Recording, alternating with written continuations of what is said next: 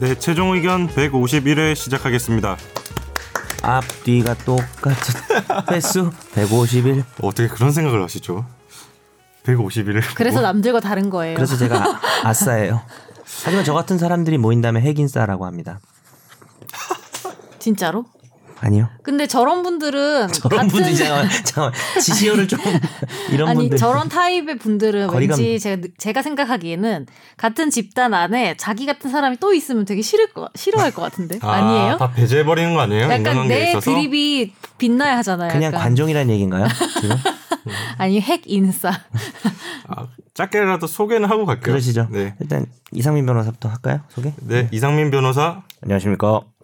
네, 정현석 정현석 변호사님 나오셨습니다. 네 안녕하세요. 네, 김선재 아나운서. 안녕하세요. 아, 내가 다 할라 그랬는데 왜? 그래? 김선재예요. 네, 김학희 기자. 네 살인기계 못하겠다. 잉 치킨 진짜 재미도 없고 머신건 아, 약간 그 지난주 방송에 댓글이 달린 게 하나 있던데 아 그래요?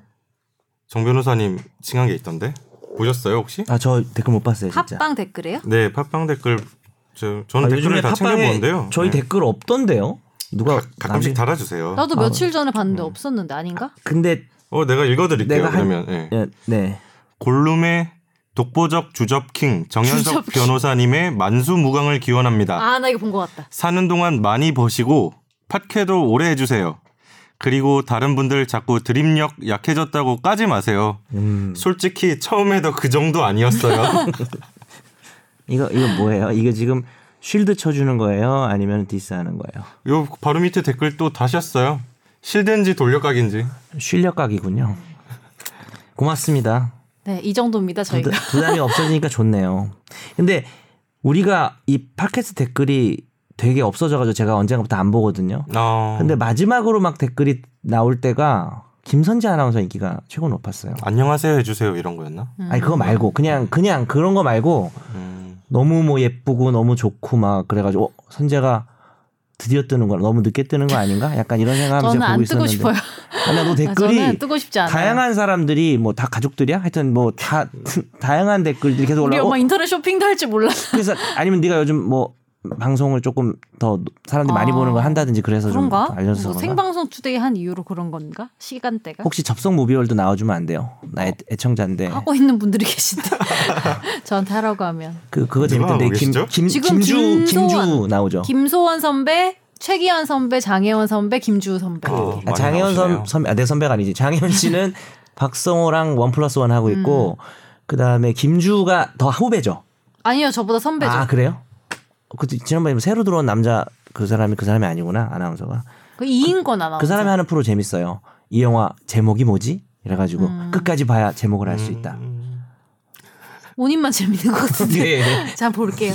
영화 프로그램 좋아해서. 네. 어, 그 오늘도 상민이는 요즘 말수가 적어져가지고 약간 일이 있는 것 같네요. 상민이 형. 야 코, 코만 후비지 말고 좀 답을 해. 코 비면서 말하면 이래서 티납니다. 방송에 와야. 그냥 말할 땐 이렇게 말하는데 호변 말하면 안녕하세요 이렇게 되거든요. 정말 쓸데없는 얘기. 오늘 좀 지나가시- 힘드네. 넘어갑시다. 네. 네, 뭐 일단 잠깐 설명드리면 이제 이상민 변호사님 좀 지각하셨네요. 아유, 뭐 2주 연속 지각이시네. 네. 캐릭터 뺏기겠어요 이러다가. 지각 캐릭터 네. 일단 청취자 사연 가겠습니다. 네. 상민 형님 감기는 다 나으셨나요? 환절기 알 수가 건강 없네요. 잘 챙기고 감기 조심하세요. 다름이 아니라 퇴직금 때문에 노동청에 진정을 넣고 검찰에 송치 후에 검찰에서 형사 합의를 볼 생각이 없냐고 물어와서 합의를 하게 되었습니다. 퇴직급 원금만 2,500만 원 정도였는데 그동안의 이자 형사합의까지 10개월 정도 걸렸는데 이자도 받지 않고 원금도 2천만 원으로 깎아주기로 했습니다. 천만 원은 일시불로 지급하고 나머지는 한 달에 100만 원씩 주기로 합의했는데 변호사 공증까지 받았고요. 하지만 슬픈 예감은 틀리지 않더군요. 처음 천만 원은 제, 날, 제 날짜에 지급을 했는데 나머지는 제 날짜에 들어온 적이 한 번도 없고 지금 500만 원 정도가 남았는데 몇 달째 지급하지 않고 있습니다. 어, 이런 상황에 제가 할 수 있는 게 뭘까요? 그리고 합의 볼 때 거기 계신 분들이 합의상 미이행 시 바로 압류를 걸 수 있다고 하셨는데 어떤 절차가 있는지 궁금합니다. 네. 그 이거 상민이 전문인데 상민이 지금 1층에서 그 방원 선생님이 안 계셔서 못 올라오고 있대요. 그래서 제가 답을 하자면 어 일단 퇴직금을 안 주는 것은 민사 단순 민사가 아니라 형사화 될 수가 있는 거고 근데 이제 이런 거는 사실 돈만 주면 해결이 되니까 형사 절차에서 합의를 많이 권해요. 그래서 예전에 제가 몰카 피해 여성 대리를 했었는데 그것도 합의를 좀 권하더라고요. 그 검찰에서 몰카를. 아, 네, 몰카를. 그래서 조금 그거는 좀 그렇지 않나 뭐 이런 경우가 있었는데 어쨌든 이런 퇴직금 같은 경우는 사실 돈만 받으면 되니까 어떤 측면 뭐 이렇게 어 나한테 뭐 명예를 훼손하거나 날 때리거나 이런 건 아니니까 그래서 합의가 됐는데 보통 이렇게 잘 안 주죠. 근데 이걸 잘 모르겠어요. 그 이, 이, 이, 이분이 지금 그 사, 용자가 지금 상황이 되게 안 좋아진 건지 단순히 그러니까 재산이 있으면서 안 주는 건지 그걸 좀 모르겠어가지고 좀 고민되긴 하는데 이 과정에서 이루어진 형사 합의가 아, 이제 바로 집행할 수 있는 어떤 집행력을 가지고 있는 상황이라면은 여러 가지 사용자의 재산을 압류할 수가 있어요. 그래서 압류라고 하는 것은 부동산이나 동산은 그 부동산의 동산은 압류해서 경매 들어가는 거고요. 또 아니면 이 사용자가 어딘가에서 돈벌이 돈을 받고 있다면 어, 그걸 압류할 수도 있고 예금 통장을 압류할 수도 있고 또 그 밖에 어, 여러 가지 이 사용자의 권리에 대해서 어, 우리가 권리를 행사할 수가 있는데 문제는 이제 여기 안 나와 있는데 사용자가 재산을 다 없는지 빼돌렸는지 그걸 모르겠어 가지고 지금 일단은 형사 합의가 돼 가지고 다시 형사 고소하기는 좀 어려울 것 같고 뭐 그런 상황인 것 어, 같습니다. 근데 이 사람 이, 이 청취자분은 네. 어떻게 하는 게 제일 좋아요? 기다릴 수는 없잖아요, 이걸. 기다릴 수는 없고 근데 지금 이미 그러니까 원래는 민사 소송을 하잖아요. 근데 이 형사 합의 과정에서 이미 민사 소송이 필요 없을 정도로 그러니까 바로 집행할 수 있을 정도로 이제 어떤 집행력 있는 합의가 있었을 가능성이 크고요. 그러니까 그냥 집행 들어가면 돼요. 그러니까, 그러니까 법원에 그것도 법원에 신청하는 거예요. 그러니까 아까 지금 제가 말한 것처럼 네. 아까 제가 말할 때 카톡 보고 있었잖아요. 그래가지고 제 말 잘 못 들으신 것 같은데 어, 이 사람의 재산이 뭐 집에 있는 가구, 동산뿐만 아니라 부동산 또 어떤 이 사용자가 어디 임차 보증금을 받아야 될 수도 있, 돌려받아야 될 수도 있잖아요. 그런 모든 채권이나 물건들을 압류하면 되지 않겠냐, 상민아? 압류를 해야죠. 그렇죠. 형사합의했으면 바로 뭐 압류할 수 있는 집행력이 있을 수 있으니까. 공증 어. 받으셨으니까 그거 음, 가지고 바로 압류를 진행하실 수가 있는데 네. 아, 이게 앉아서 얘기해, 앉아서. 집행관실 정신없다, 야. 어. 아 이거 영상으로 보여드리고 싶다. 집행관실 가시는 게 이게 또 보통 일이 아니실 거예요. 그러니까 법원에 집행하실 말하는 겁니다, 지금. 예, 법원 법원에 1층이나 2층 가시면 이제 남의 집 소위 옛날에 집 달리라고 그랬죠 민사집행법에서 집 어, 너무, 달리. 너무 옛날 말입니다. 옛날 사람 집달리. 어르신들은 아마 집 달리가 더 익숙하실 것 같은데 네. 예. 우리 어르신 청취자도 많은 것 같아요. 그렇죠 50대 이상 청취자들 집 아, 달리가 뭐예요? 50대 이상이면 죄송한데. 제 친구 달리가 뭐예요? 달리가? 달리 한자인 거 일본식 무슨 그렇죠. 일본 한자인가? 말인가? 아, 예. 저도 저희도 모르겠어요. 이거는. 집 달리? 원래는. 집 달리 어, 집 내놔, 이제 집 달래. 처음 들었어요. 아 진짜 네. 어, 아버님한테 오늘 전화 한번 해보시는 게 어떠실까요? 아, 이걸 달리? 계기로 원래 이제 집행관 지금은 이제 예. 집행관이라 하죠. 예. 아, 근데 집달리라는 용어를 아예 못 들어보셨어요. 옛날 네. 소설 같은 거 안 저 읽으셨어요? 상당히 아. 어려서 그걸 말로 하기 전엔 잘 모르겠어요. 짜증나죠. 아, 진짜 어린 사람이 들으면 짜증나. 네. 그러면 이 분은 일단 법원을 가셔야 된다고요? 그래서 그 사용자가 지금 그 이 사- 사연에 없는 게 아까 계속 얘기하지만 사용자가 지금 재산이 얼마나 있는지 모르겠어서 그게 고민입니다. 이 사연 보내신 분도 그건 모르잖아요.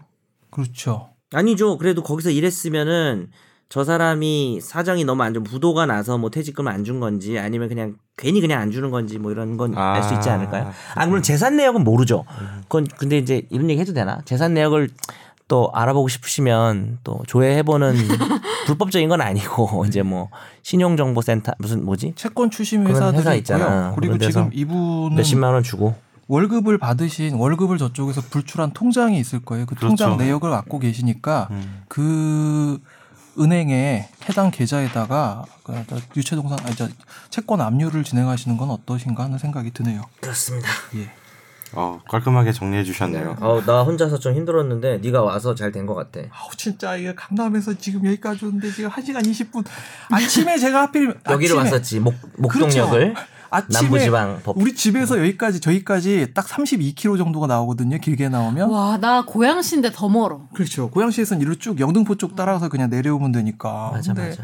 아침에 여길 갔다가 다시 강남으로 갔다가 지금 또 밤에 음. 다시 저녁에 온 거구나. 아, 그렇죠. 9호선 급행을 간만에 탔는데 찡겨서 타는 거 있잖아요. 아 음. 퇴근 시간에 네. 아, 퇴근 시간에 그 구호선 급행을 정말 간만에 근데 탔어요. 평소에 지하철 많이 안 타세요? 평소에 지하철 보통 이제 자는 시간이 부족하니까 택시를 타죠. 저는 아. 거의 메트로맨이었는데요. 저는 네. 차가 오랜 나이 꽤 먹도록 차가 없어서 대중교통 어, 매니아였는데 매니아는 아니군요. 그런데 차가 생기고 나서는 사람 진짜 간사한 게 정말 너무 귀찮아요. 이제 짐이 많거든요. 어. 사람이 간사한 게 아니라 네. 형님이 간사하신 것 그렇죠. 같습니다. 뱀의 혀를 가진. 그 그런데 가끔 지하철을 타면 되게 재밌어요. 귀찮긴 한데 그 뭐 사람들 쳐다보고 또 여자들 아니 하여튼 참.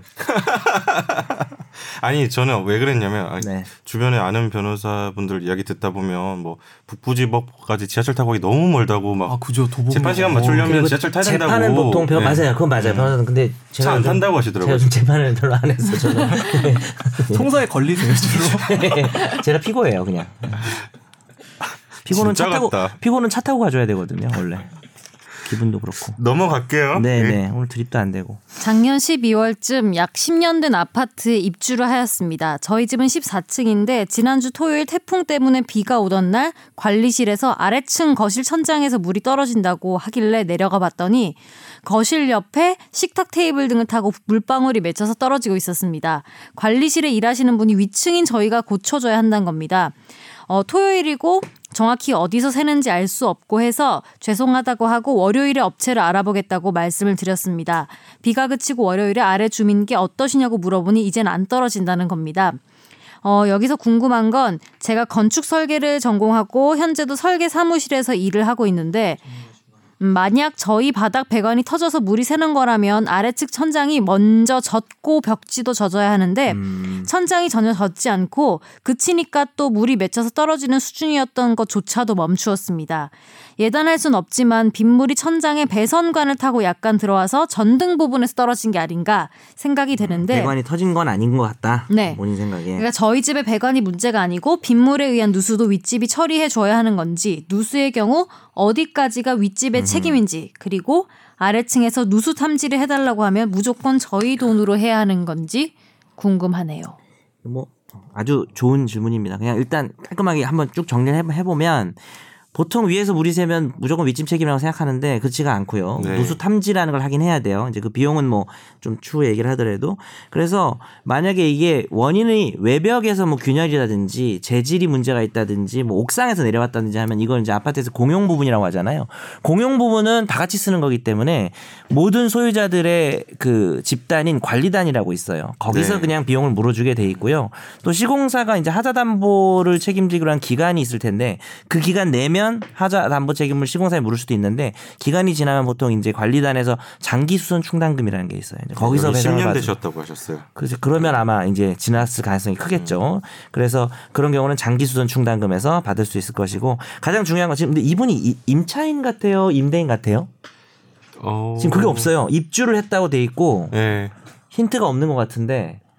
어, 그건 저도 모르겠는데요. 근데 만약 이분이 임차인이면 즉시 임대인에게 알려주시고요. 그 그래야 어, 본인이 손해가 없고요. 그리고 실제 이렇게 누수가 됐을 때 고치는 거는 실비 정도의 비용만 물어주면 되기 때문에 결국은 책임 주체가 누군지가 중요한데 그걸 알아봐야 될 것 같은데 일단 뭐 권지훈 기자 생각이 좀 궁금하긴 하네요. 되게 안 놀란다, 이런 근데 부분에 정현석 대해서- 변호사님. 이런 부분에서 어떻게 생각해요, 김지훈 기자?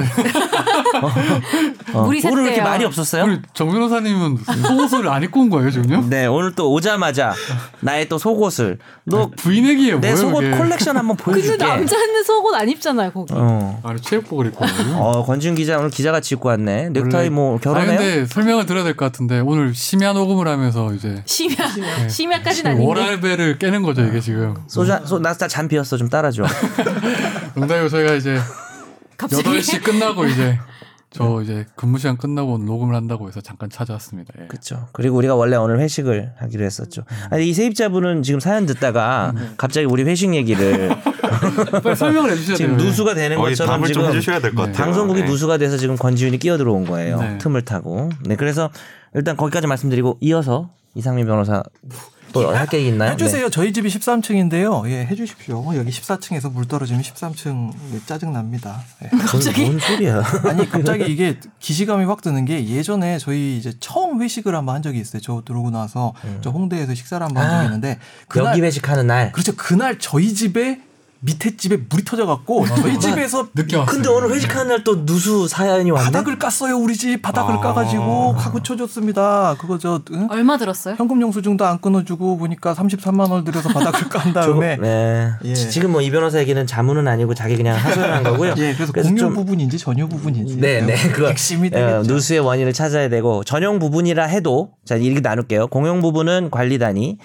만약에 전용 부분이야 이 집에서 나온 거면 집 소유자가 물어주는지 임차인이 물어주는 문제가 있는데 네. 어, 사소한 부분의 어떤 문제나 살고 있는 임차인이 잘못 관리를 해서 누수가 발생했으면 본인이 물어줘야 되지만 배관이 만약에 터지면 이거는 사소한 것도 아니고 세입자가 뭐 거기다가 뭐 무거운 걸 놨다든지 제가 무식해서 잘 모르겠지만 그런 잘못이 없다면은 임대인이 물어주게 되어 있습니다. 그래서 아. 만약에 사연 보내신 분이 소유자라면 뭐 물어줘야 될 수도 있겠죠 경우에 따라서 뭐 그렇게 되어 있습니다. 아 근데 10년 아파트가 물 떨어지기 시작. 사셨다는 거 아니에요? 아파트? 입주를 아, 하였으면라고 돼 입주를 있어서 하였다. 이해를 못 하겠어. 아. 이분이 자가신지. 자간지 아. 세입자인지 모르겠어. 세입자신지 네, 그럼 넘어갈게요. 네, 네. 힘내세요. 네, 예, 네. 잘 되실 겁니다. 네. 꼭 해결 보십시오. 구- 비도 그쳤대요. 물 떨어지는 것도. 네.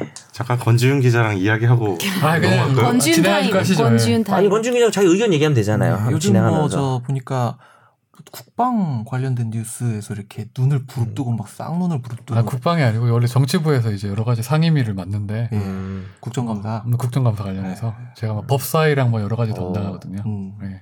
근데 거기 가서도 법조를 담당하죠. 예. 왜 때깔이라고 하잖아요. 때깔이 아, 달라졌어. 사람이 어때요? 어떻게 변했어요? 네. 되게 우리 안, 좋아졌어요. 우리 안 보니까 행복하니? 배부르고 등 음. 따신 분들 위주로 보니까 사람이 아니 아니 일장 일단 있는 것 같아요. 아. 거기 가니까 저희는 일단 일단만 있어요. 일장은 일단 2단 2단 2단 조용한 곳에서 일을 할 수 있는 거고 여기 있을 때는 너무 시끄러웠어요. 음. 옆에 막 연석이 형부터 시작해서 막 야 내가 계속 있는 게 아니라 내가 일주일에 한 시간. 일주일에 한 시간. 그 일주일에 한 시간이 너무 이제 환청까지 들려가지고 데시벨의 그 제가- 총량이 음. 이제 음. 네. 일주일에 맞먹는구나. 그렇죠. 근데 뭐 단점은 너무 많이 바쁘죠. 예. 음. 그 정도로 하시고 이제 시계 사신 것 같은데? 나 이거 그거 샀어요. 저기 뭐지? 갤, 갤럭시 워치. 갤럭시 워치. 어. 아 가더니 허세남이 됐어. 아니, 네, 엄청 여길 떠나더니 저렴하더라고요. 허세남이 네. 됐어. 넥타이도 약간 스칸디나비아식으로 맨 것 같은데. 음. 이게 뭐예요? 매- 저 매듭법이 있어요. 그 연석 변호사님은 뭘낸 부자들만 거예요 지금요? 부자들만 하는 매듭법. 나요? 뭘좀 매셔야겠는데. 갑자기 너무 파여가지고요. 매야겠어 좀. 떨어진 거 죽을 때 가슴 그 가리고 이름이 죽어요. 저 요즘에. 저기 개코까지 내려오잖아요 지금. 네, 그러니까 이거 가슴 가리고 죽는다고요 물건. 넘어가시죠. 배우야 배우야 뭐야 배우도 저렇게 안 입어. 정 변호사님은 쌍꺼풀 수술하신 거예요? 아니 그냥 늙어서 아, 생겼다고 너랑 방송할 때 열 번쯤 얘기했어 임마. 네. 두 분 아는 사이예요? 아니 지금 모르고 싶은 사이 같은 거. 일단 화재 판결 넘어갈 텐데요. 네. 어, 권지윤 기자는 오늘 방송 끝까지 같이 해주시는 진짜? 걸로. 시다. 예. 어차피 뭐 나가봤자 할 것도 의견 없잖아. 다 네. 많이 듣고. 어, 아, 우리 기다리는 거야. 보란 주제로 넘어가시죠. 화제 화재 판결 하나만 하시죠. 어, 아니 네가 뭐 겁나라 배너라. 아니 우리 그냥 보란 안 할 수도 있고 우리 마음이야. 티 익스프레스 하잖아 안 타봤단 예. 말이에요. 원래 어. 권지훈 기자가 할 때요. 제가 네. 화재 판결이고 주로 이상민 변호사 집중 탐구잖아요. 화재 판결을 그렇게 무시해요. 제가 정말 신미안을 가지고 이 신미안이란 말도 권지훈 기자 붙여준 말이에요. 두 개를 준비해 오면 한 개는커녕 오늘은 화재 판결 하지 맙시다 이런 식으로 해서 넘어가서 네, 일단 빨리 제가 하시죠. 실망이 이만저만이 아니었어요. 되게 짧아요. 네. 시각 장애인 김 씨 등은 에버랜드에서 롤러코스터인 티 익스프레스를 타려고 했지만 안전상 이유로 거부당하자 손해배상 청구 소송을 냈습니다. 이런 중요한 화재 판결을 말이야. 그래서 현장 검증을 진행하기도 했는데요. 서울중앙지법은 이 시각장애인 3명이 삼성물산을 상대로 낸 손해배상 청구 소송에서 이 3명에게 200만 원씩 총 600만 원의 위자료를 지급하라고 원고 일부 승소 판결했고 시각장애인 탑승 제한을 규정한 규정 자체 가이드북 내용도 시정하라고 명령했습니다. 예, 여기 보면 우리가 탑승 제한이 키 제한이 일단 있고요. 네. 어, 저도 이제 T 익스프레스 탈 수는 있습니다. 기가 되세요? 타보셨어요? 네, 키가 예 뭐 보호자 없어도 제가 탈 수 있고요. 키 제한이나 이제 또 나이도 너무 많으면 너무 어- 어리거나 이게 노약자, 임산부 이렇게 돼 있는데 어 지금 여기 다 해당하네요. 임산부는 그 모양이 해당하고요. 어, 나머지는 실제로 해당하네요. 어 그런데 이제 시각장애인 같은 불쌍해. 경우 경우는 사실은 우리가 잘 모르죠. 시각장애인 입장을 잘 모르는데 왠지 위험할 것 같다는 어, 에버랜드 측의 어떤 추측으로 그냥 못하게 해놓은 거죠. 약간 좀 편의주의적인 음. 자기들은 사고 나면 뭐 책임져야 되니까. 근데 이제 실제 이 소송에서 뭐 비록 1심이긴 하지만 명백히 밝혀진 것이 뭐 여러 가지 현장 검증도 해봤대요. 이거를 타보면 어떨까. 뭐 이제 뭐, 시각화가 어. 상- 타, 타기까지 했더라고요. 예, 그쵸, 그쵸. 눈이 안 보이면 어떨까 이렇게 했는데, 뭐 전혀, 뭐 안전성과는 무관하기 때문에 요것은 좀 차별이다. 다만 이제 여러분 여기서 아셔야 될 게, 고의로 장애인을 차별한다면 이게 200씩 나올 수가 없어요. 이거는 상당히 큰 위자료가 나와야 되는데, 에버랜드 측에서는 좀 무지함, 어떤 그 장애인에 대한 잘, 어, 평, 좀 무지함이나 편견에서 비롯된 거지만 고의로 뭐 차별하려고 한 건 아니다라고 해서 그나마 위자료가 좀 적었다. 근데 무서워서 이런 거 탈 때 어차피 눈 감지 않아요? 근데 눈 감으면 더 무서운 것 같기도 하고 뭐 하여튼. 어쨌든 그건 본인이 음. 상관없는 느끼는 것 음. 같아. 필링이니까. 근데 저는 이거 보면서 판결 보면서 궁금했던 게 원래 고의로 차별하는 음. 판결 형사 받나 봐. 네. 처벌을 하잖아요. 네. 형사 처벌 대상이잖아요. 고의로 차별하게 되면. 고의로 근데 차별한 거죠. 이거 보면서 이게 타로 가기까지 기다리는 상황에서 거기 서 있어야 되고 이런 거 있잖아요. 음, 그렇죠. 되죠. 그 부분에 대해서 어떻게 판단되는지 되게 궁금하더라고요. 이게 시각장애인들 같은 경우 탔을 경우에는 아무 그런 제약이 없을 것 같은데 타러 갈 때? 타러 가기 예를 들어 이- 뭐 줄설 2층까지 때? 줄 서야 되고 할 때마다 보면 이렇게 뭐 계단 올라가고 네, 막 뭐 이런 거. 그런 거에 대해서는 어떤 식으로 판단을 했는지 그거는 보통 아, 근데 난 그건 별생 그건 옆에 뭐 잡을 또 손잡이나 이런 거 있지 않나요? 난간이나 그래서 그게 더 위험해 보인다는 그런 거는 얘기인가? 네, 저는 그게 더 위험하다고 생각해요. 음. 어, 거기가 하기 어떻게 돼 있지? 전까지 네. 하기 전까지가 또 사람이 많으니까 네, 그러니까요. 막 기다릴 때 아. 보면 되게 막 밀리고 이럴 수 있잖아요. 네. 국회 가더니 예리해졌어. 그럴 수도 있구나. 아니 이게 리포트 했더라고요 보니까 그래서 보면 되게 궁금했어요. 아 거기는 어떻게 그게 판단했을까? 아예 이슈가 안 된 거야 이 판결에서는. 음. 네, 그래서 그게 안 나오게. 근데 돼요. 왜 미술관이나 가끔 이런 데 가보면 아예 줄을 따로 서잖아요. 음. 그 장애인들은 그 안내해 주시는 분이 그럴 수도 붙어서 있겠네. 줄 그렇게 하면 이렇게 되겠네요. 하는 그럴 수도 경우가 있긴 있겠네. 한데 놀이공원은 나 모르겠네. 그러니까 오히려 이제 이렇게 판결이 나온 마당에 오히려 장애인이 탈기 탈 탈 수 있는 어떤 시설을 갖춰야 될 수도 마련해야 되는 있겠네요. 것 오히려 아, 그죠? 음. 그러게 예전에 제가 2009년도에 사법연수원 이제 다니고 2008년 9년에 다녔는데 그때 저희 이제 반에 처음으로 휠체어 타는 연수생이 이제 등장을 했어요. 처음이에요 그때가. 그치. 뭐 판사 되신 분 말씀. 판사 말고 저 검사가 됐죠. 아, 양익준 검사라고. 네. 그때 그분이 음, 맞아. 우리가 들어오면서 최초였다. 예, 여러 가지 이제 편의 시설들을 마련을 하고 바뀌는 거야 이제 그동안 생각을 안 했던 부분인데 그렇죠. 맞아요, 여기는 맞아요. 네. 그렇죠. 못 지나가는 못 가겠구나 이렇게 되면서 시설들이 생기는 거죠. 더하기 이제 그로부터 2년 후에 시각장애인 판사가 등장을 했죠. 최영 음. 판사라고 네. 등장을 하면서 이분을 위해서 어떤 방식으로 시험을 개선을 할 것인지 그리고 기록을 개선을 할 것인지 그런 논의들이 실제 이루어져서 네, 음. 나오고 있습니다. 시각장애인 변호사분도 계세요. 그렇죠. 우리 시각이 안 보이기 때문에 오히려 다른 감각들을 이렇게 체험하고 뭐 이렇게 할 수 있는 기회가 더 많아져야 될 것 같긴 합니다. 근데 이제 딱 이걸 네. 보다 전 드는 생각이 그래 에버랜드는 삼성물산이 운영하고 있었지. 에버랜드 그래. 삼성물산 맞아. 합병에 관한 다시 생각이 한번 들더라고요. 네? 우리 씨야. 맞아. 이렇게 세상을 삐딱하게 봅니다. 그게 생각나셨어요? 예, 그렇죠. 저는 못 타봐서 타보고 싶다는 생각했어요. 저는 티? 그런 거 잘 못 타요. 아 그런 것도 잘 못한 너 타봤어요? 히어로물 이런 것만 좋아하는 거구나. 타는 거 별로 안 저는 좋아. 안 타봤어요. 안 타봤어요. 안 타봤는데 잘 못- 연섭 변호사님은 잘 타요? 그냥 보통. 근데 타, 타보긴 해요. 근데 이제 무서워하면서 옆에 있는 그럼 누구랑 같이 타요 탈 때? 저요. 여자친구. 음. 여자친구랑 가야지. 아니 여자친구랑 가야지 놀이공원을 누구랑 가? 지금? 아 지금 말고요. 아, 나 최근에 그 게시판을 봤는데 오늘 오- 아까 밑에 있었던 야 너 계속 나오면 안 돼. 그 게시판을 네. 좀 봤는데 까고 싶은. 오랜만에 나는 까먹었던 게 등장하더라고 단어가 아직까지 각인이 돼 있나 봐요 청취자한테 그 토킹바 아, 토킹바. 아 게시판에 그 말이 또 나왔어? 네. 출근에? 네. 최근에 댓글에 뭐- 댓글에? 네 댓글에요 예. 최근에 목격을 하셨나 보다. 음. 어 나 모르는 얘기인데. 신촌 토킹바. 아 신촌에 가요 지금 신림에 간다고 안 했어요?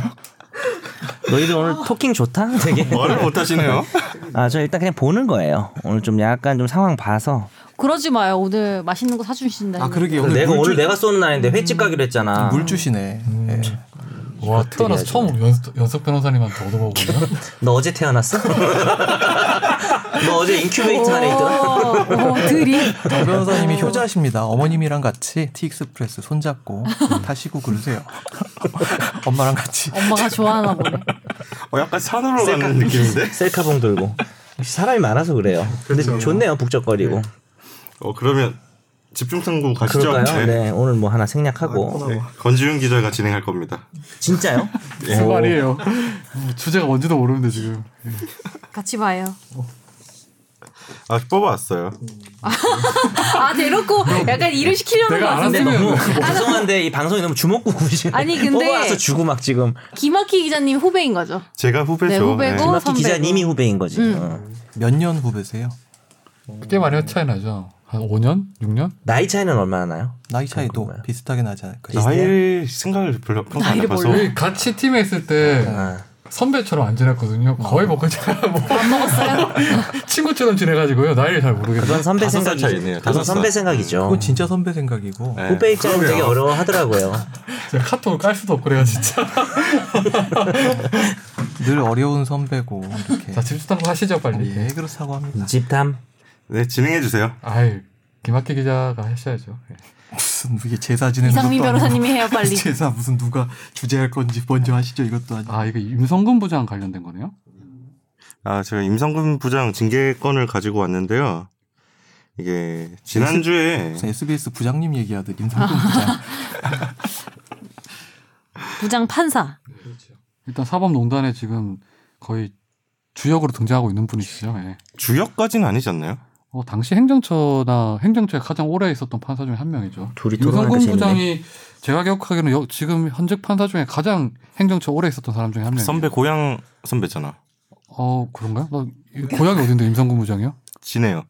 에이 진해는 이분 우리 고향이 진해 아닌데. 아니죠. 자 여하튼 뭔지 네. 뭔 소리인지 모르실 테니까 10월 4일에 여러분들 관보라는 게 있습니다 네. 어? 관보 만보. 예 관보에 그 공무원들 그 징계 처분이 뜨거든요 제 친구들도 옛날에 징계 처분이 뜨고 그랬습니다 검사인데 이렇게 막 성추행하고 이래갖고 걸려갖고 예, 관보에 뜨고들은 이런 얘기를 왜, 다- 왜 하고 있는지 모르겠지만 10월 4일자에 법관 징계 처분이 떴고 여기 이제 임창용 선수, 예, 임창용 선수 그리고 뭐 오승환 선수 우리 기억하실 텐데 이분들 야알못이라. 아 저는 저 어제 예, 야구 기아 타이거즈 어제 아, 져서 끝났습니다. 넥센한테 져서 바로 야구가 끝났는데 이제 2016년 1월달에 프로야구 삼성 라이온스 당시 소속이던 임창용 오승환 선수 원정 도박 혐의 필리핀에서 원정 도박했다는 혐의로 약식 재판에 넘겼는데 담당 판사가 약식 재판은 서류 재판이거든요. 정식 재판을 하지 않고 우리가 생각하는 뭐 판사 앞에서 뭐 이런 거 변론을 하고 이런 게 아니라 서류 받고 벌금 내고 끝나는 네. 재판인데 법원에 안 가는. 그렇죠. 법원에 오는 정식 재판을 하기로 하자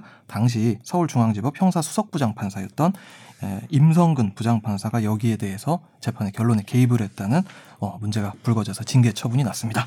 이게 약식 명령이라는 게 그냥 벌금인데 피 피고인도 입장에서 아 이거 난 무죄인데 왜 벌금이냐 나 재판 받고 싶다라고 하면 사실은 뭐 정식 재판 신청할 수도 있는 거죠 할 수도 네. 있는 거고 근데 지금은 어, 판사가 정식 재판을 결정을 한 거죠 네. 예. 그런 거죠 예 그렇죠. 검찰이 이제 2015년 12월 달에 사실 이 사건들이 불거져 가지고 결국 박근혜 탄핵 사태까지 막 가고 그런 거예요.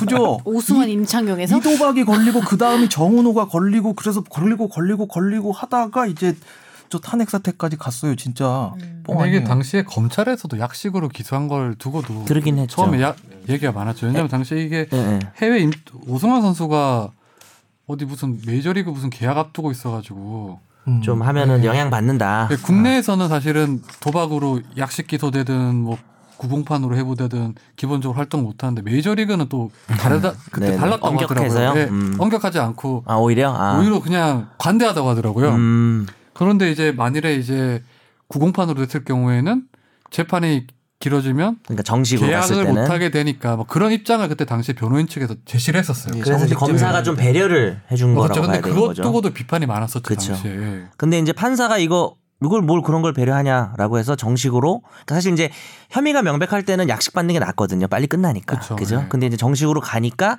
다시 개입을 해서 지금 뭐 임판사가 개입을 해서 약식으로 해야 되는 거 아니냐 뭐 이렇게 된 문제인 거죠. 배경이 다른 지금 좀 판사 헷갈리네. 의견을 더 들어보는 게 어, 어떻겠느냐. 이런 식으로 네. 음. 근데 약간 청취자분도 모를 수 있는 게 뭐냐면 이게 담당 재판부가 있고 그 외 재판부에서 어떤 재판 다른 재판부 일에 절대로. 가입한다 어, 개입. 개입한다는 거는 절대 있을 수 없는 조언하는 일이죠. 음. 것도 사실상 금기가 돼 있는 게 그게, 법원 문화잖아요. 그게 법원의 예. 독립이죠. 그죠? 예. 판사의 독립. 근데 여튼간에 징계를 받았다는 거는 사실로 밝혀졌다는 거잖아요. 사실관계는 다 인정을 하죠. 네. 사실관계 명백한데 근데 왜 그랬던 거예요? 누가? 그러니까 임 부장 아, 판사가 왜 개입을 한 거예요? 이 애초에? 음. 바로 해명을 해요. 임성근 부장판사가 바로 해명을 하는데 그러니까 4개월 이상 걸리는 정식 재판을 하면 유명한 야구 선수의 미국 진출 당시 뭐 세인트루이스 카디널스 여기 막 입단하고 지금은 어디 있을까 요승환 선수 어 모르겠다. 콜로라도 락키스 그렇죠 뭐라고요? 콜로라도 락키스 네. 콜록에 있군요. 콜록 콜록. 컬러 컬러 컬러 컬러 컬러라도 네, 이렇게 미안합니다. 박찬호 경기 좀 들어도 이렇게- 봤어야지.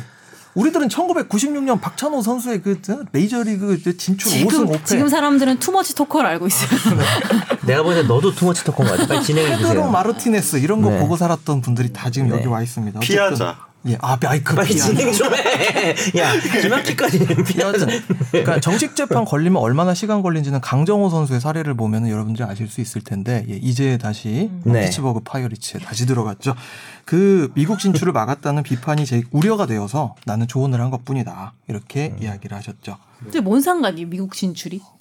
남의 인생을 되게 근데 생각을 많이 이게 해주신 모양이에요. 아주 일단은 아주 말도 안 된다고 말할 수는 없는 게 그러니까 모두에게 똑같이 법을 적용해야 되긴 하는데 그 사람의 직업이나 이런 것을 고려해서 같은 처벌이지만 또 피해가 되게 커질 경우에는 그러니까 이게 지금 적절하다는 게 아니라 실제로 법관이든 검찰이든 고려를 하는 부분이 있긴 있어요 양형 사유에. 근데 당시 여론이 되게 안 좋았는데 제가 야구 프로그램 할 때였던 것 같은데 그쵸, 예. 당시 되게 맞아요. 여론도 안 예. 좋고 오히려 너무 빨리 막 다시 TV에 나오고 막 이러는 걸 되게 안 좋게 얘기하는 엄벌 사람들이 했어야죠. 음. 네. 더 많았어요. 그건 근데 여기서 맞죠. 한번 따져봐야 될 게 이 재판을 맡았던 담당 판사랑 임성근 부장의 어떤 권력 관계를 봐야 되는데 네. 형사 수석 부장이라 하면 고법 부장급이기 때문에 차관급이고 일선 부장은 그냥 말 그대로 판사죠. 네. 그래서 사실상 직급 사항의 차이가 있었어요. 그래서 이게 같은 재판부에서 뭐 예를 들어 우리 한번 이걸 구공판으로 하지 말고 약식으로 할까요? 이렇게 하는 했으면 차원이 아니라 그럼 상관이 없죠. 예, 직장 상사가 얘기했던 그런 개념이 되는 거잖아요. 그렇죠. 이거는요. 예. 사실 약식을 해주는 것이 적절하다는 의견이 있을 수도 있겠죠. 뭐 그런 걸 고려해서 뭐 별로 우리는 거기에 찬성 안 하지만 근데 문제는 개입을 한 거고 또 어떻게 보면 상급자가 개입을 한 거니까 문제가 되는 거죠. 근데 왜 회장이나 사장이 뭐 우리는 왜 이거 안 해? 이러면 갑자기 밑에서 우르르 막 새로운 아이디어가 나오고 하잖아요. 근데 그런 말조차도 사실은 되게 조심하지 않아요? 보통 상황에서는. 근데 법관은 더 그런 음. 거거든요. 그럼 당시 당시 이거 재판을 맡았던 판사는 뭐라고 한 거예요? 그러면요? 재판을 맡았던 판사 어, 판사가 뭐 뭐 당시 예. 이 임성근 부장이 이런 식으로 지시한 거에 대해서는 해명을 안 했나요? 이 사람은 일단 징계를 받았어요. 그럼 그 판사는 그 임성근 판사는 징계를 안 받았죠. 그 사람은 부장 아니죠. 판사 예. 말고. 예. 아. 그러니까 이거는 자기가 부당한 간섭이나 압력이라고 생각하지 않았다. 아. 그냥 그 지금 음. 자기 판단으로 한 거다 할 수도 예. 있는 거니까. 음. 오히려 어, 사- 그 내가 사건의 적정한 처리에 이런 조언을 가지고 도움을 받았다 이렇게 이야기를 했다고 합니다. 근데 만일에 사실 그것도 사실 변명 같지 않아요? 만일에 자기가 그걸 인정했다면 본인까지 이제 이 불법적인 행위에 가담한 게 되니까 그 판사 입장에서 이렇게 말고 당연히- 해명 말고는 당연히 할수 이렇게 없는 말하겠죠. 거잖아요. 예. 그거는 뭐 맞든 틀리든. 음. 근데 사실 근데 임성근 부장이 저 옛날에 저한테 만나서 얘기했던 게 기억나요. 저 처음에 임성근 부장을 처음 법원 가서 만났을 때가 고법 부장 승진하기 전에 이제 일선 부장 때였는데 가- 당시에 이제 법원 기자들한테 항상 이런 얘기를 막 했었어요. 재, 재판부의 독립, 법 판사의 독립에 대해서 얘기하는데 뭐 예를 들어 선거 어떻게 될 것 같아요 이런 거 물어보는 건 절대 안 된다고 저한테 얘기를 했었어요. 예.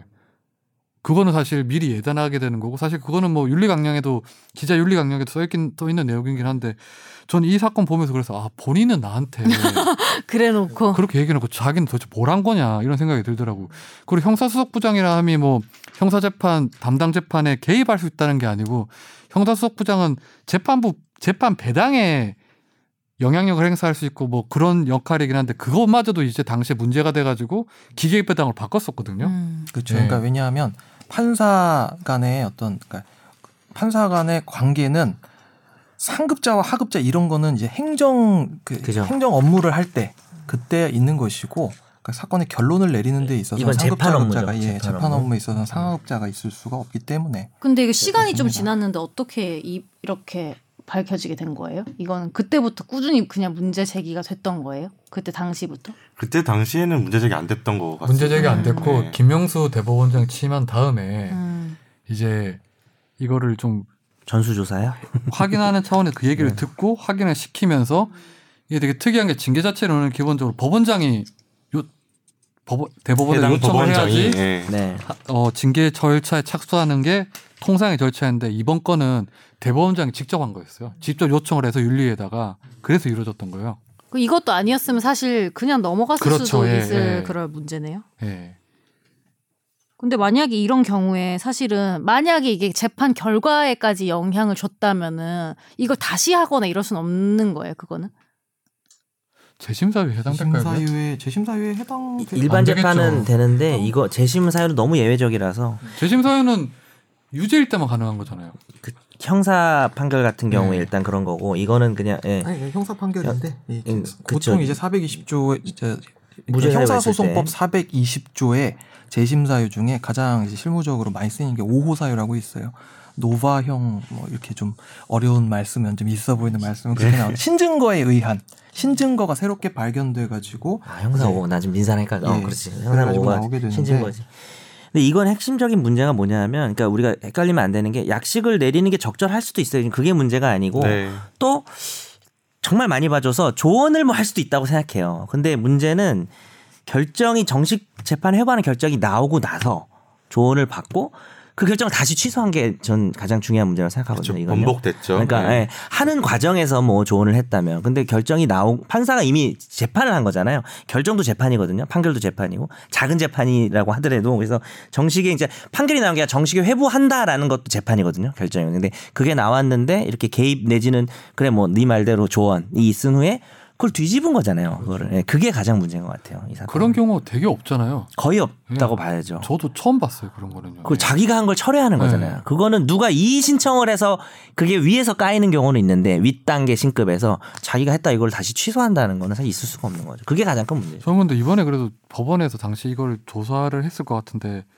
되게 부실하게 했다고 생각이 들었던 게 뭐냐면 당시 그러면 그 야구 선수의 변호인도 한번 봐야 될 테고 변호인이 임성근 부장한테 음. 혹시 어떤 뭐 식으로 음, 혹시 그런 게 있는지 그런 걸 확인해야 되는데 그런 부분에 대해서는 설명이 하나도 없더라고요. 그렇군요. 네. 그것도 중요하겠네요. 네. 만일에 변호인의 어떤 연락을 형사수석 부장이 받고 그걸 얘기한 거라면 그 완전히 그건 범죄가 되는 거잖아요. 예, 그때부터는 문제가 달라지죠. 임성근 부장님이 세인트 루이스 카디널스의 팬이었다. 갑자기? 생각하면 모든 게 다 풀리는군요. 근데 그럼 네. 징계를 받았으면 어떻게 되는 거예요, 이분은? 견책 처분이 어떤 징계를 받았는지 중요하겠죠. 예, 그러니까 법관에 대한 징계 처분이 세 가지로 규정돼 있는데 자기 그 중에 경한 처분을 받은 거예요. 제일 견책. 제일 그렇죠. 경한 거잖아요. 예. 견책은 뭐 이런 거잖아요. 그러지 마. 이렇게 하는 거죠. 뺏기. 어, 떼끼가 정확하네요. 네. 근데 이 부장 판사한테 누가 이런 정도? 떼끼를 떼끼를 누가 하냐고. 네, 아니 뭐야 인사위 어디서 나 어디서 나오는 거나 징계 주체가 저는 법관 이걸 징계 보면서 제일 약간 와닿, 제일 좀 약간 신기하다고 해야 되나? 그랬던 게 이 법관 징계 처분의 이 알림을 예. 그날 오전에 기자단에 했단 말이죠. 네. 법원 측에서 그날 오후에 바로 임성근 부장판사가 해명문을 기자단에 또 바로 보내요. 나오고 징계 나오고 그날 음. 바로. 예, 그 어. 음. 아니, 징계 나온 날이 아니라 징계를 받았다는 사실을 법원에서 기자단에 알린, 알린 날, 날, 알린 날. 오후에 바로 음. 입장문을 A4 용지 한 장 정도 분량의 입장문을 바로 기자단에 또 음, 이제 통, 뭐 풀을 하는 거죠. 네. 어 이거 나 여기서 이거 뭐지? 이거 대법원이랑 쉽게 보면 대법원이랑 임성근 부장판사랑 같이 뭐 뭐 지금 뭐 맞짱 뜨자 이거 아니에요? 지금 사실 사법부의 어떤 그현 주소를 보여주는 것 같아요. 지금 김명수 대법원장이나 약간 소장판사 초유의 사태 아닌가요 이런 거? 소장판사 사이에서 있던 갈등 그리고 대법 대법원장과 대법관들의 갈등도 있잖아요. 그때 대법원장 행정처에서 그 사법농단 발표했을 때 대법관들이 네. 두세 두세 시간도 안 돼가지고 대법관 바로. 전원 명의로 그쵸. 예, 예, 그걸 했었죠. 반박하는 걸 냈잖아요. 근데 그건 완전 대법원장을 바로 이제 네. 까는 거잖아요, 사실. 예. 너가 나한테 하는 그런 것처럼. 근데 뭐 난 장도 아니야. 그렇게 그래, 이해가 알았어. 되는구나. 어, 음, 정확한 그러면 이해가 되네요. 우리 정 변호사님이 대법원장이에요? 아니 저 연장자라서 그냥 얘기해봤어요. 연장이에요 그냥. 노르발 모보비 같은 거예요. 말로 빠로 야 우리 말이 빠른 거 아니잖아. 이 바보야. 야, 우리 말 우리 말이 노르발 모보비야. 흔히 쓰는 표현으로 빠로 이렇게. 근데 임성근 부장은 소송까지 낸다고 안 했어요? 소송? 예. 징계에 대한 이 네, 행정 소송을 낸다는 거 아니에요? 견책에 대해서 근데 본인이 인정했다면서요. 아니 근데 사실관계에 사실관계만 대해서는- 인정하고 그게 그거는 부당한 징계 행위가 사유 아니라 징계 징계 사유가 아니라 받을 일이 아니다. 아무리 낮은 징계라도 해명 마지막이 이래요. 대법원에 이에 대한 불복의 소를 제기할 예정입니다. 아, 안 하지 않을까? 근데 판사가 같은데요? 대법원에 이렇게 소를 제기하는 일이 그럴 수도 있죠. 아니 뭐 예전에 서기욱 아니, 판사도 처음 처음 보는 것 같아 징계수니까. 나는. 그렇죠 그 서기호 전 의원. 아나운서도 SBS 징계 받으면은 방송사에 소송 제기하겠죠. 네, 징계 처분이 잘못됐다. 저는 징계 안 처분이- 받아서 모르겠네요. 상만 받아봤지 안 받을 징계를 거예요. 안 상도 받아봐. 안 받아봤어. 거의- 그 미움 받아봤나요 미움? 네. 거의 한쪽으로 몰린 것 사랑. 같네요. 저희들 의견은 약간. 우리가 아, 예, 저는 이게 불안하다? 뭐 논란이 된다는 뭐 그런 정도로 네. 기사들이 좀 가져온 많이 거예요? 나오고 있더라고요. 그러니까 아 어디서요? 이건 부적절하죠. 그냥 약간 뭐 어디 조언이다 이런 언론에서 거. 그런 거예요? 아, 되게 저- 궁금하네. 뭐한 언론이 있었어요. 아니 그러니까 징계를 하는 것이 적절한가에 대한 논란. 그 아니 얘기죠? 이게 징계 정당한 사회- 징계인가 뭐를 그러니까 놓고 제일 예. 가벼운 징계였으니까 아니 정당한 징계냐는 더 무거운 징계를 해서 된다는 의견일 수도 있는 거잖아요. 그러니까 어. 징계를 안 하는 게 맞지 않느냐는 아. 의견이 있다는 거죠. 네. 음. 그러니까 항상 이제 위에선 그렇게 얘기를 할 수 있죠. 야 그러면 내가 뻔히 밑에서 잘못하는 거 보이는데 저 사람이 잘못하는 거 보이는데 뭐 말도 못하냐. 근데 이 상황에서 말 못하는 게 맞죠. 이미 도장 찍고 넘어갔으니까. 그렇죠. 그렇죠. 이미 말하면 안 결정을 내린 거죠. 되죠. 절대 안 되죠. 말하면. 아니면 그리고 지난 자기 일이 일단 아니잖아요. 이렇게 말했어야죠. 아 그거 참 아쉬웠어. 이렇게 얘기. 지나고 나서 그냥 내 마음이야. 이렇게. 권지윤 거기 기자 팬인데 결혼 말이야. 안한 이렇게. 거참 아쉬웠어. 네. 50 돼가지고. 근데 이렇게 조언을 한다는 것도 되게 절차가 중요한 것 같아요. 예를 들어서 임성근 부장이 수석 부장이 모든 당시였던 형사 부장을 모아놓고 뭐 공식 안건 올려서 한다는 뭐 되게 공개적으로 했다면 또 그건 차라리. 또 생각할 여지가 있을 것 같은데 차라리. 어. 이건 이미 결정이 내려진 다음에 음. 다- 따로 불러가지고 얘기를 한 거잖아요. 어, 결, 그치. 결정이 내려지고 앞으로 이런 선례를 좀 어떻게 해보자는 차원에서 했다면은 그쵸, 네. 문제가 안 되죠. 네. 전혀. 이건 정말 법원에서 공보 판사나 소위 나라는 행정처 출신 판사들이 기자 만날 때 절대 하지 말라고 했던 행동들 중에 하나예요. 자기들이 법원에는 절대 그런 일 없다고 그리고 또 음. 자신들이 자부했던 일인데 그걸 얘기했던 그 판사가 지금 그런 행동을 했다는 거잖아요. 근데 이분은 평소에 어떤 분이세요? 좋은 아버지. 그냥 뭐 제가 볼 때는 쌍둥이 자리일 것 같은데요. 별 자리는. 왜요? 그냥요. 판사니까요. 어떤 분이냐는 게 뭐 어떤 걸 말하는 그러니까 거예요? 어떤 스타일의 사람인지 갑자기 궁금해져가지고 그냥 뭐 음. 엘리트 판사로서든 판사였 엘리트 판사였어요. 엘리트 판사였고 AB형 아닐까? 예, 혈액형. 그리고 행정처 오래 있었고 참고로 조직을 제가 많이 AB형입니다. 거쳤던 음. 네. 판사죠. 예. 쌍둥이 자리고 AB형이었다. 네, 우리 음, 참고로 추측. 저- 제가 AB형입니다. 다 알고 계셨죠? 계란빵을 좋아하시고. 네. 뭐 아무 말이나 막 하는구나. 음. 네. 법원 말진 있을 때 가장 많이 가는 방에 계셨죠. 음. 그러니까 형사 수석 방이 아 네. 예. 기자분들이 많 제일 뭐 많이 가죠. 예. 음. 네. 가가지고 주로 어떤 행동을 하십니까? 뭐 차를- 테이블에 항상 차를 먹을거리가 많았던 것 같아요. 그래서 간 거 아니고 약간 주전부리죠, 근데 나이가 있으시니까 양갱 이런 거 드시나 양갱? 과자 뭐 양갱 없었어요. 예. 주로 그렇게 마가레트가 있더라고요. 보면. 맞아. 광고 나오면 다 마가렛이야. 자, 난 조금 비, 목소리 갑자기 비싼 왜 이러지? 조금 비싼 거 먹으면 버터 와플. 근데 이게 좀 확장해서 보면 사법 행정권 그 이슈까지 이어지는 거 아닌가요? 그죠 예. 그러니까 네. 근데 이, 이걸 보면서 드는 생각이 과연 이거 한 건이었을까라는 생각이 저는 아, 들었어요. 네, 예. 맞아요. 그리고 항상 그동안 지금 한 1년 가까이 사법행정권 관련 의혹들이 제기가 되면서 계속 뭔가 이것만은 지켜야 된다라고 하는 이야기 중에 결론에 문제 없습니다. 사건의 결과에는 아무 문제가 없는데 어차피 벌금 할 것 같다. 예. 뭐 이런. 어차피 식으로. 똑같은 결과가 나왔을 거다. 이제 우리가 잘 알고 있는 그 사자성어 중에 오자지만 이하 부정관 뭐 이런 단어가 있지 않습니까? 왜 이렇게 어려운 말 많이 이하 쓰세요? 부정관이요? 오얏나무 밑에서 갓을 고쳐 쓰지 말고 아 예. 이하 부정관. 지금 그거 네 병, 글자가 병명으로 없나? 생각한 거 아니에요, 본인? 뭐 아, 저는 부정맥 이런 거 부정맥으로 생각했어요? 생각했어요. 심장이 빨리 뛰었어요. 그래서 미안합니다. 그러니까 위 그러니까 항상 그게 뭐냐면 윗사람이 조언이라고 생각해도 아랫사람이 받아들이면 그건 압박이 될 수 있잖아요. 그렇죠. 예. 그러니까 옛날에 이제 일을 처음 시작하고 나서 보면은 어르신들이 좋은 말로 한마디 하는 게 저한테 그렇게 부담이 되더라고요. 다 너 잘 되라고 하는 소리야. 잘 아 들어요. 진짜 싫어. 그러니까 20년, 30년 법조 선배라는 분들 사실 나이 차이도 사실 아버지 뭐 삼촌뻘 되시는 분들이 한마디 한마디 굉장히 추상적으로 던지고 가시는 그 한마디가 내 머릿속에서 한 두시간 동안 왔다 갔다 한 말이, 음. 한단 말이에요. 나는 좋을 때도 많던데. 어, 그러니까 내가 되게 신경 안 쓰실 싫어하는 것 같은데요. 되게 싫어하는 꼰대 양반인데도 한 2, 30년 하신 분인데 그 좀 내공이 다른 것 같아. 무슨 나 오늘 목소리 왜 이렇게 되죠? 오늘 초대 손님. 그래서 어 되게 별말 아니- 내가 좀 오바해 생각하나 별말 아닌데 듣고 나서 헉, 저런 말은 정말 20년 돼야 하는구나 이럴 때도 많은데 그러니까 상민이가 얘기한 건 약간 업무 관계된 음, 그 그렇죠. 런 것들이 부담된다. 아니 그리고 얘기지. 차라리 뭐 어떻게 해라고 했으면 좋겠어. 그러니까 차라리 뭐 어떻게 해라 하지 마라 이러면 근데 명백한데 자꾸 해석만 하게 되고 막 약간 이렇게. 음. 어, 이건 뭔가 막 이러면은 맞아. 그런 거. 그때부터 다 뒤지고 다 조사하고 이러잖아요 사람들이. 방에 들어와서 음 한마디 하고 나가는 거 방이 건조한가? 음. 무슨 소리지 이거 아니 그리고 저는 이거는 100% 확신하는 게 말하는 사람 본인이 제일 잘 알아요. 이거를 받아들이는 자기도 후배를 해봤을 거 아니야. 다 잊어버린 거 아니야? 그러면은 알고 저는 그리고 만약에 그걸 모른다 그러면은 나이를 헛먹은 거라고 저는 생각합니다. 그거 관련해서 이번에 징계 반대하는 입장에서 하는 말 중에 이걸 징계로 삼으면 앞으로 판사들은 사실 선배고 후배라는 것도 사실 무시할 수는 없잖아요. 뭐 권지훈 선배, 뭐 김학규 후배 이런 기자도 그런 것처럼 그러면은 사법행정권자인 어떤 수석부장이나 법원장이 후배들이 뭘 잘못했을 때 아무 말도 못하는 거냐 음. 뭐 이런 얘기도 있더라고요. 어떻게 생각하시죠? 뭐 그건 할 수 있는데 핵심은 아까 그 재판 결과 이런 거에 건들면 안 된다 이거 아닌가요? 뭐 태도를 놓고 뭐 얘기는 할 수 있는 내가 거잖아요. 건들려고 한 게 아니다 뭐 이럴 수도 있잖아요. 근데 그거는 사실 자기가 알아서 그렇게 취소했다. 봐야 되지 않나요? 이게 저는 모르긴 몰라도 당시에 이 처음에 이제 구공판으로 했던 판사가 이 점을 충분히 고려했을 것 같아요. 왜냐하면 언론에 계속 얘기가 나왔던 분이기 때문에 모를 나왔지만 리가 없을 거예요. 근데 알면서도 그런 상황에서 자기가 아 이건 구공판 해야 되겠다 해서 어, 정식 재판. 예, 정식 네. 재판으로 한 거잖아요.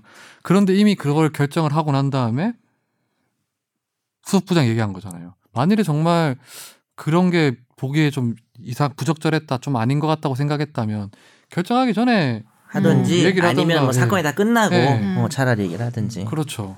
그건 절차적으로도 이미 위법하기 음. 때문에 결과도 위법할 수밖에 없는 그런 상황이었던 굳이 것 같아요. 뒤집은 거니까. 예.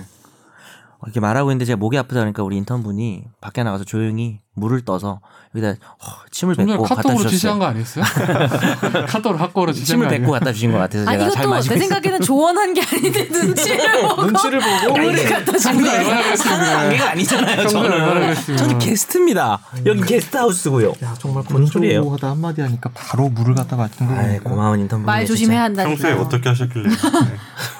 폭행과 협박, 상습. 근데 저는 이거 이 사태 보면서 과연 이게 견책 고작 견책의 사유인가에 대해서 가장 오히려. 궁금했었어요. 어그 비판 많더라고요. 예. 예. 이게 당연히 징계 사유인데 반대네. 고작 징, 견책이야 그러면 지금까지 우리가 판사들이 그럼 이렇게 쉽게 쉽게 뭐 남의 재판 개입해도 견책 사유뿐이 안 되는 거였나? 음. 이런 생각이 들더라고요. 법원에서 딱 아 재판의 독립이라는 거는 딱 견책 정도의 어떤 그 정도의 중함뿐이 아니었나 이런 생각이 들더라고요. 참고로 견책이 가장 낮은 거고 그 위가 이제 감봉이 있죠. 1개월 이상 뭐 1년이야. 그 다음에 그 위가 뭔가요? 정직이죠. 정직이죠. 판사만 유일하게 그때 여러 번 우리 이상민 변호사가 설명했지만 파면과 해임이 없는 거잖아요. 예. 탄핵 해야죠. 네. 음. 탄핵이라는 방법을 통해서 그렇죠. 대통령만 탄핵이 아니라 그럼 정 변호사님은 이거는 견책 이상의 사유라 생각하시는 거예요? 저는요, 전 잘 모르겠어요. 근데 음 감봉 내지는 견책 그 정도. 그래서 뭐 조금 더 구체적으로 저는 이게 정확하게 어떤 과정과 이런 거를 아주 디테일하게 제가 자료를 보지 못해서 뭐 감봉이 나올 수도 있는 사안이 아닌가. 그래서 뭐 근데 징계는 받아야 된다. 그러니까 징계 사유가 아니라는 건 절대 반대하고 징계 사유는 되고 어, 다만 견책이 좀 낮을 수도 있겠다. 뭐 그런 거 그런 정도. 저는 근데 여기서 사실 이 결과를 보면서도 되게 분노했는데 대법원의 빅피처라 생각했었어요. 음. 이게 지금 사법 문란 수사 관련해서도 이런 식의 유가 유가 많으니까 네. 야 이거는 견책으로 던지면서 아, 이 검찰에서 기소할 사안이 아니고 그냥 견책이나 이 정도 하나의 징계다 가이- 가이드라인을 가이드라인 만드는- 음. 제시라고 생각했었어요. 저는 사실 이건 형사처벌에 준하 서- 정말 수사 대상도 된다고 보는데 아 이게 대법원에서 판단하는 기준은 이건 견책 정도니까 수사 대상도 아니다 이렇게 선언하는 행위 아니었나 생각이 그러니까 들어요. 파보면 네. 수사 대상이 아니었는 줄 알았는데 수사 대상이 될 수도 있는 거잖아요, 사실. 그러니까 근데 그런 가능성은 그냥 봉쇄하는 그런 그쵸. 차원이다. 전 대법원이 정말 몰랐을까라 생각이 들어요. 이게 뭐 변호인들이 누구고 이런 걸 정말 음. 몰랐을까 이런 생각도 들긴 하더라고요. 그 빅픽처다. 예. 아 뭔가 안타깝네요. 그러니까 법원이 스스로 조사한 결과를 이렇게 못 믿는다는 게 이게 사실 우리들이 이제 그동안 사법행정권 이제 남용 의혹에 대해서 세 차례의 자체 조사를 거쳤음에도 불구하고 그게 제대로 안 밝혀진 그 기시감에 따른 게 아닌가 싶어서요. 좀 많이 안타깝네요. 네. 검찰이 수사를 한다고 했잖아요. 아무튼 이 건에 대해서 아, 뭐 수사를 한 10년 할 것 같은데 이런 속도라면 진짜 10년에도 안 될 것 같아요. 대법원장 임기 채우 받기도 안 끝날 것 같아요, 진짜. 그러니까 이런 일들이 조직의 건전성이 얼마나 해해졌는지 해야해졌는지를 보여주는 어떤 일화라고 보여져서 그래서 많이 좀 마음이 저거합니다. 그러니까 국제인권법 연구에서 저- 오- 작년 3월에 이제 뭐- 저 설문조사를 했을 때 법관 500명이 참여한 설문조사가 있었는데 그 결과가 조금 충격적이에요. 아, 많이 충격적이네요. 10명 중 9명이 법원장 등에 반하는 의사표시를 했을 때 본인은 불이익이 우려된다. 그러니까 스스로 자기 검열을 하게 된단 말이죠. 그러면 윗사람 눈치를 보게 되는 문제.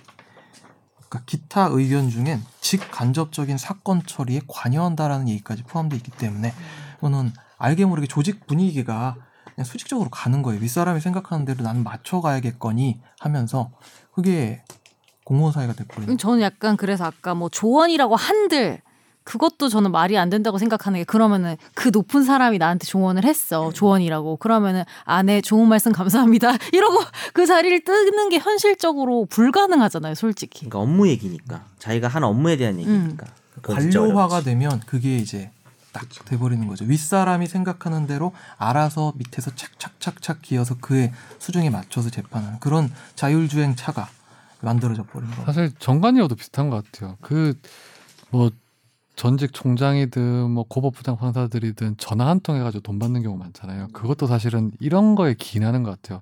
아 당시 후배 판사들이 그, 그 지금 나갔지만 내가 같이 일했던 고위 법관 출신이고 하니 전화하면 혹시나 다른 사람한테 또 욕하지 않을까 말 안 들어줬을 때 그러다 보니까 뭐 이- 정관 요 차원에서 또 한 번 더 듣게 되고 한 번 더 고민하게 되고 그런 거 아닌가 싶어요. 네. 어, 역시 그 사법농단 사건 문건에 이름 나오시는 분답게 아 까먹고 있었네요. 건땡땡 기자 두번 나오시는 음. 예. 욕망의 상고법원. 엄청 길어. 법원을 싫어하진 않아요, 제가. 제목을 너무 야하게 써가지고 제목이 뭐 저 예전에 근데 저는 그 한 몇 년 전에 그 어떤 재판부랑 식사를 한 적 있어요. 팀이랑 팀이랑 식사는 그때 당시 어떤 고법 재판부였는데 저는 보신탕을 안 먹어요. 몸안 먹어봤는데 이제 그런 집을 예약을 해서 같이 갔어요. 근데 당시에 이제 배석 판사 두 명에 로컬러까지 있었어요. 어, 많이 그래서 총네 명이고 예. 저는 이제 팀장이랑 이제 뭐 다른 팀원하고 같이 가, 가서 먹었는데 저는 안 먹으니까 저는 되게 삼계탕 시켰어요 그냥 삼계탕 먹으면 되니까 아주 자연스러웠죠. 근데 거기 있는 두 분이 배석 분들이 다 보신탕 시키더라고요. 또 수육까지 다 시켜서 먹더라고요. 근데 안 먹는 거예요 수육하고 보신탕을. 음. 그리고 나는 삼계탕을 먹고 있는데 그 나중에 제가 따로 자리에서 물어봤죠. 왜 보신탕을 시켜놓고 안 먹냐 했더니 얘기를 하더라고. 자기는 보신탕을 못 먹는데 우리 부장님이 너무 좋아해서 음. 자기는 항상 따라와서 그냥 국물만 조금 먹는다. 음. 그걸 보면서 아 이게 법원이란 게 되게 음, 수평적인 조직인데 음. 우리들 기자 사이는 되게 수평 조직이고 당연히 그럴 그런 것 거 신경 안 쓰거든요.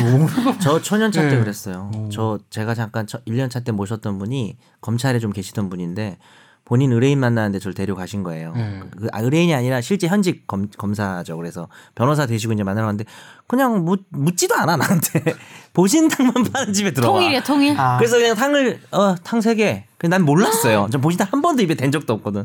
나왔는데 이렇게 먹다 보니까 좀 이상한 거예요. 그래서 이거 어떡해. 그랬더니 아 이거 보신탕인가요? 내가 이랬어요. 그랬더니 왜 안 먹어? 이러는 거예요. 그래서 어, 내가 어떡해 아, 예, 전, 전 1년 차였거든요. 딱 3개월 변화됐는데 그때, 그때 제 대답이 뭐였을까요? 너무 좋아요. 이게. 너 지금 표정 완전 아니야 사랑합니다 부장님 뻥뻥 막 이러면서. 아니, 정말 리얼하게 맞춰봐. 나 아니, 진짜 되게 그분이 되게 형은 무서운, 그랬을 것 같아요. 되게 무서운 분이었어. 그리고 내가 한글 더 주세요, 그분이 그러면. 들으실 수 있겠지만 내가 되게 안 좋아하는 분이야. 딱 그렇게 했을 때 오늘부터 그냥 먹겠습니다. 가장 리얼하게 들으면 리얼하게 느껴질 텐데 딱 보면서 보- 왜 보신탕 안 먹어? 이렇게 하죠 제가 아 아닙니다. 아, 처음 먹어봐서 그렇습니다. 아, 이렇게 그 어떡해 불쌍해 불쌍하지, 아, 되게 너무 네. 불쌍하지. 나도 말하고 내가 되게 비참한 거야. 근데 아 그 업무도 다 그런 식으로 많이 시키셨어요. 그래서 그때 저는 그 식사 자리 나오면서 우리 팀장하고 얘기를 했죠. 아, 진짜 우리 조직이 저 법, 법원보다 훨 낫다 이런 얘기를 했어요. 그 법원보다 어, 네. 그럴 것 같아요. 기자. 네. 일단 선배 이야기 들으면서 우리 같이 한 6개월 팀을 했었잖아요. 6개월 정도 같이 겹쳤잖아요.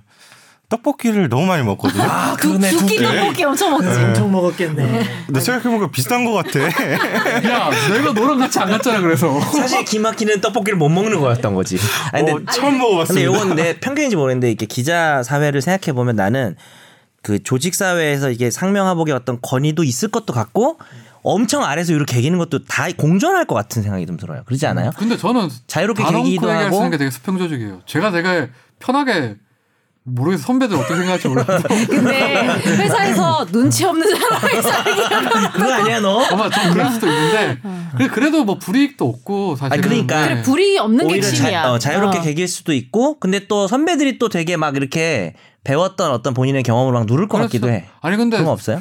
선배들이 저는 제가 경험했던 선배들은 훨씬 저보다 심하게 했던 선배들이라서 위에다가 아 그 자신의 네. 위에다가 네, 네. 아, 그걸 보고 배웠군요. 네, 어. 그래서 저는 되게 제가 노멀하게 한다고 생각을 들어요. 음. 예. 위에다가 어. 아비규환이네요. 아래로 떡볶이 정도는 노말하다.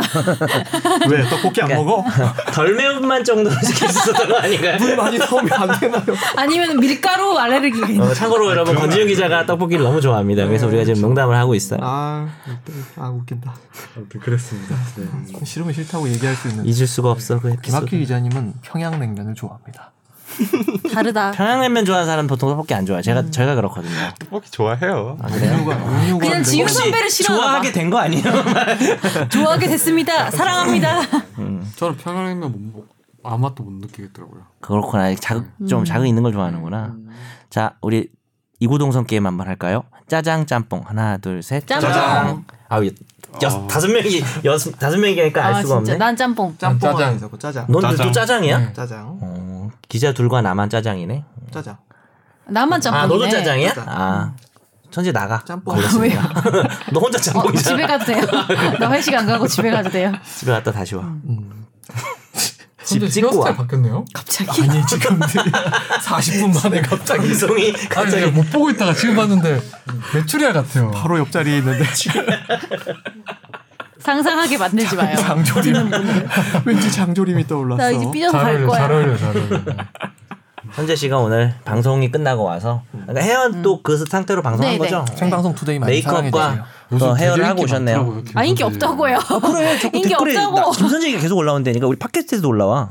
아니 생수가 계속 시, 너무 실검에 좋다고. 나오잖아요. 실검 주로 뭐 맛. 부러웠어요. 맛집 그건 맨날 그냥 생투가 인기가 있는 거. 안 먹어요. 보기만 해요.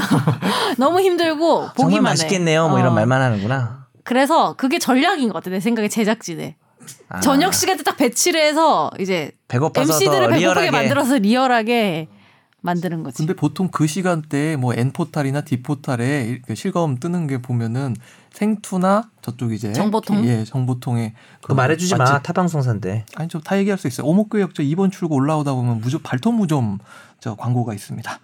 갑자기 다 얘기할 수 있다는 거죠. PPL. 네, 이제 마무리하시죠. 그럽시다. 마무리해야 될것 끝날 때가 같아요. 된것 밥 같아요. 먹어야 할 듯. 아무튼 임성근 부장판사는 대법관 후보로도 이름을 음. 뭐 하마평에 올리셨던 분이잖아요. 그렇죠. 뭐 그렇습니다. 음, 방송통신위원회 위원장 후보로 권지윤을 추천. 마무리 발언 지금 하시 하는 거예요. 저도 하나 할게요. 그때 저한테 왜 그러셨어요? 아, 옛날 보신탕군. 그분 얘기하는 거야. 예. 넌 나에게 모욕감을 보신탕을 줬어. 줬어. 끝입니다. 뭐 이- 이게 이렇게 끝내도 돼요? 오늘은 이렇게 끝냅시다. 원래 이렇게 끝난 거 아니었어요. 아, 최근에 아니었나 보네요. 예. 아니 뭐 할 얘기 다 아니, 했잖아요. 이거 뭐 마지막으로 권지훈 기자 가 그래, 한마디 해줬으면 권지훈 기자 좋겠어요. 한마디 해줘요. 이게 다시 안 메일이 하는 간만에 오늘 거잖아. 또 왔으니까 저희 청취자 사연 많이 보내주시는데 네. 권지윤 기자는 잘 살고 계시나요? 어. 어. 아, 뭐, 뭐 그런 그래 게 본인 와요. 얘기 좀 네. 하고 이거 사건 네. 마무리해 주고 갑시다. 저는 뭐 제 얘기라는 게 다 공개된 일정이 다 공개돼 있으니까 저는요 뭐 훔쳐들은 관심 없어요. 뉴스를 안 보나? 야, 너 무슨 찾아봐. 사생팬 있냐 우리가? 아니 그런 건 아니고 또 저렇게 몰고 간다. 또 지훈이 저렇게 여기 몰고 오늘 간다. 보도한대 이러면서 내가 지금 드디어 생각났어요. 이게 싫었던 거였어. 이게 이게 싫었어 내가. 싫었던 감정을 잊고 있었지. 그러니까 한동안 내가 이거 시간. 잊고 있었어.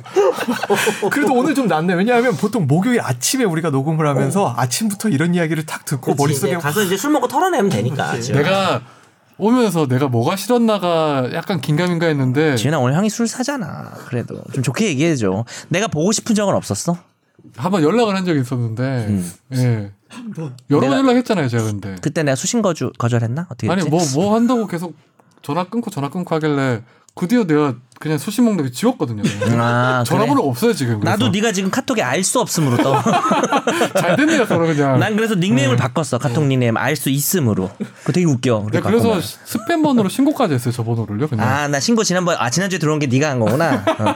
나보고 무슨 농담이고 장사하냐고. 사실은 말이 뭐 한 번쯤 봐야 되겠다 했는데 제가 나가고 난 다음에 갑자기? 음. 네. 서로 일정이 안 맞았잖아요. 저는 일찍 보기로 원했었는데. 그치 우리가 네. 지금 석 달인가 밀린 것 같네. 그렇죠. 예. 그래서 오늘이라도 봐서 되게 기쁘고 그렇죠. 얼굴 표정이 이런데 청취자분들한테 뭘 좀 말해주세요. 그래요. 네. 청취자분들이 어떻게 권준 기자를 지내시는지. 그런 제가 사람도 뭐 그냥 있어요. 아침에 일찍 출근해서 늦게 퇴근하는 일상이죠. 음. 약간 뉴미디어국하고는 분위기가 다르죠. 뉴미디어국은 좀 이게 짜여진 일정보다는 스스로 만들어가는 일정인데 아. 보도국에 내려가면 특히 뭐 정치부 이런 쪽은 음. 아무래도 일정이 빡빡하게 차 있는 상황에서 움직여야 되니까 바쁘지만 좋은 점도 있어요. 좋은 점은 이제 뭐 시끄러운 거 아까 네. 말씀드렸듯이 뭐 왜 자꾸 날 봐? 물론 그랬기도 하지만 뭐 많이 비용을 음. 그러기도 하고 하네. 있죠. 예. 네. 그리고 상민이 형 이상민 변호사하고는 뭐 자주 연락하죠. 제가 음. 또. 예. 예. 뭐 진도 간첩단 사건 뭐저 가지고 어, 취재한 일 것도 때문에 잘 아예. 봤고 예, 권지윤 기자 가끔 검색해가지고 오늘은 음. 또 누굴 까고 있나 보고 있습니다. 아 진도가 안 쳤다 사건 맞아요. 예. 예. 가서 취재했죠. 예. 아니 저는 제가 입법부를 가면 꼭 그런 걸 하고 싶었거든요. 음. 아, 그러니까 사법 피해자들 아. 구제에 관련된 게 법으로 입법부의 기능이니까 그게 법을 만들 수 있는 게 참 아름답고 매력적이라 생각이 들더라고 보니까요. 그거 진짜 훌륭한 예, 일이죠. 법은 진짜 불특정 다수 보편적으로 누구한테나 적용 가능한 것들이니까 그래서 근데 그 법이 지금 만들어졌는데 박주민 의원이 대표 발의해서 하고 있는데 지금 통과가 잘 안 되고 있네요. 음. 여론의 힘이 필요합니다 지금. 네. 주민이 화이팅. 네 이상입니다. 네. 네, 그러면 오늘 방송 여기서 나 마무리하겠습니다. 주민이랑 친구인데 여러분이 오해하실까봐. 네, 법대 친구였어요. 네. 네, 다음 주에 뵐게요. 안녕히 계세요. 네.